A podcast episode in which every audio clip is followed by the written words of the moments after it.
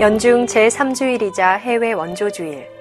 오늘의 복음은 루카복음 1장 1절부터 4절, 4장 14절부터 21절입니다.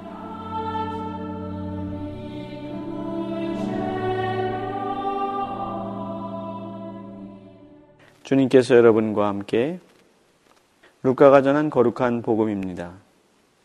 우리 가운데서 이루어진 일들에 관한 이야기를 엮는 작업에 많은 이들이 손을 대었습니다. 처음부터 목격자로서 말씀의 종이 된 이들이 우리에게 전해준 것을 그대로 엮은 것입니다. 존귀하신 테오필로스님, 이 모든 일을 처음부터 자세히 살펴본 저도 귀하게 순서대로 적어 드리는 것이 좋겠다고 생각하였습니다. 이는 귀하께서 배우신 것들이 진실임을 알게 해 드리려는 것입니다. 그때 예수님께서 성령의 힘을 지니고 갈릴리아로 돌아가시니 그분의 소문이 그 주변 모든 지방에 퍼졌다. 예수님께서는 그곳의 여러 회당에서 가르치시며 모든 사람에게 칭송을 받으셨다. 예수님께서는 당신이 잘하신 나자렛으로 가시어 안식일에 늘 하시던 대로 회당에 들어가셨다.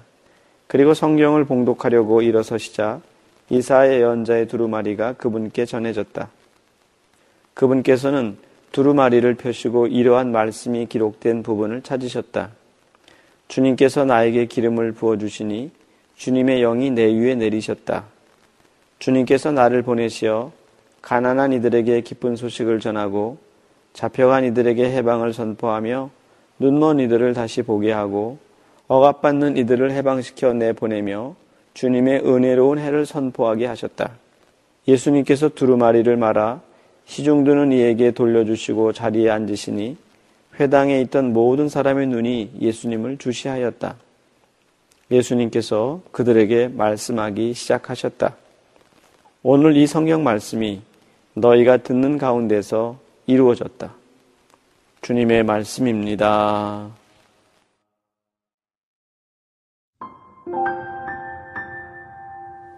서울대교구 문화홍보국 허영엽 마티아 신부의 생명의 말씀입니다.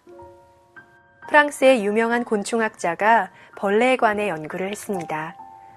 어느 날 그는 벌레들 중에 항상 앞에 날벌레를 따라다니다가 결국 굶어 죽는 부류가 있다는 것을 발견했습니다.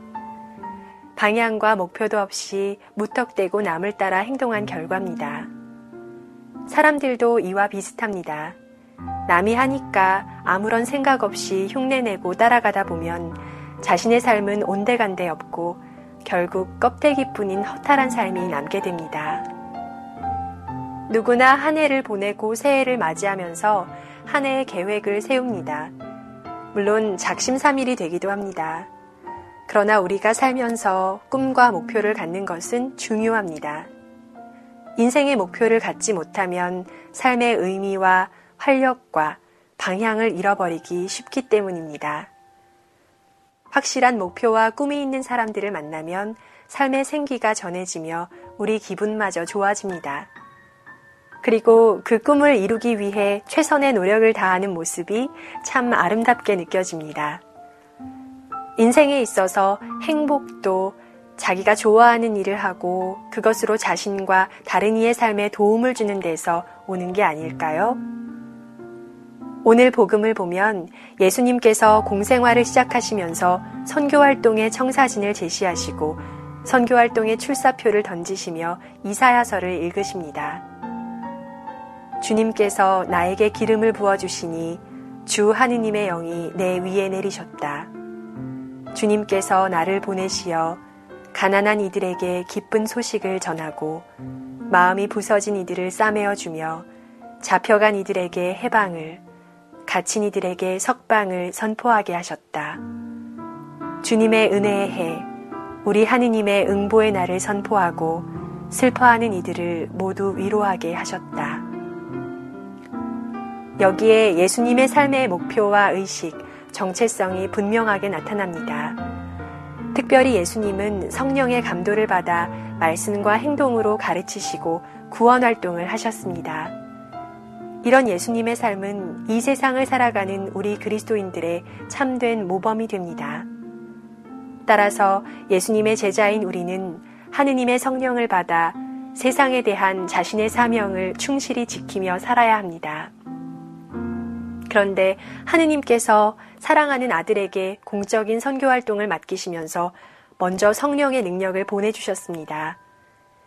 예수님께서도 세상 끝날까지 당신의 영을 우리에게 보내주시기로 약속하셨습니다.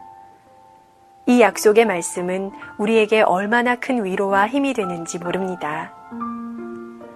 또한 오늘 이 성경 말씀이 너희가 듣는 가운데서 이루어졌다는 주님의 말씀은 오늘날 우리에게도 똑같이 이루어져야 합니다. 그러기 위해서는 우리에게 겨자씨만한 믿음이라도 있어야 합니다. 그리스도인은 세상 속에서 어떤 특별한 사명을 위해 하느님의 성령을 받은 사람들입니다. 성령은 우리를 통해 세상의 그리스도를 환하게 드러냅니다. 또한 성령께서는 그리스도에 반대되는 모든 것도 분명하게 보여줍니다. 따라서 우리는 스스로 자주 질문해 봐야 합니다. 우리 자신은 과연 사회와 직장, 가정에서 나의 삶을 통해 그리스도를 보여주고 있는가? 우리는 그리스도인으로서 삶의 목표와 정체성을 지니고 있는가?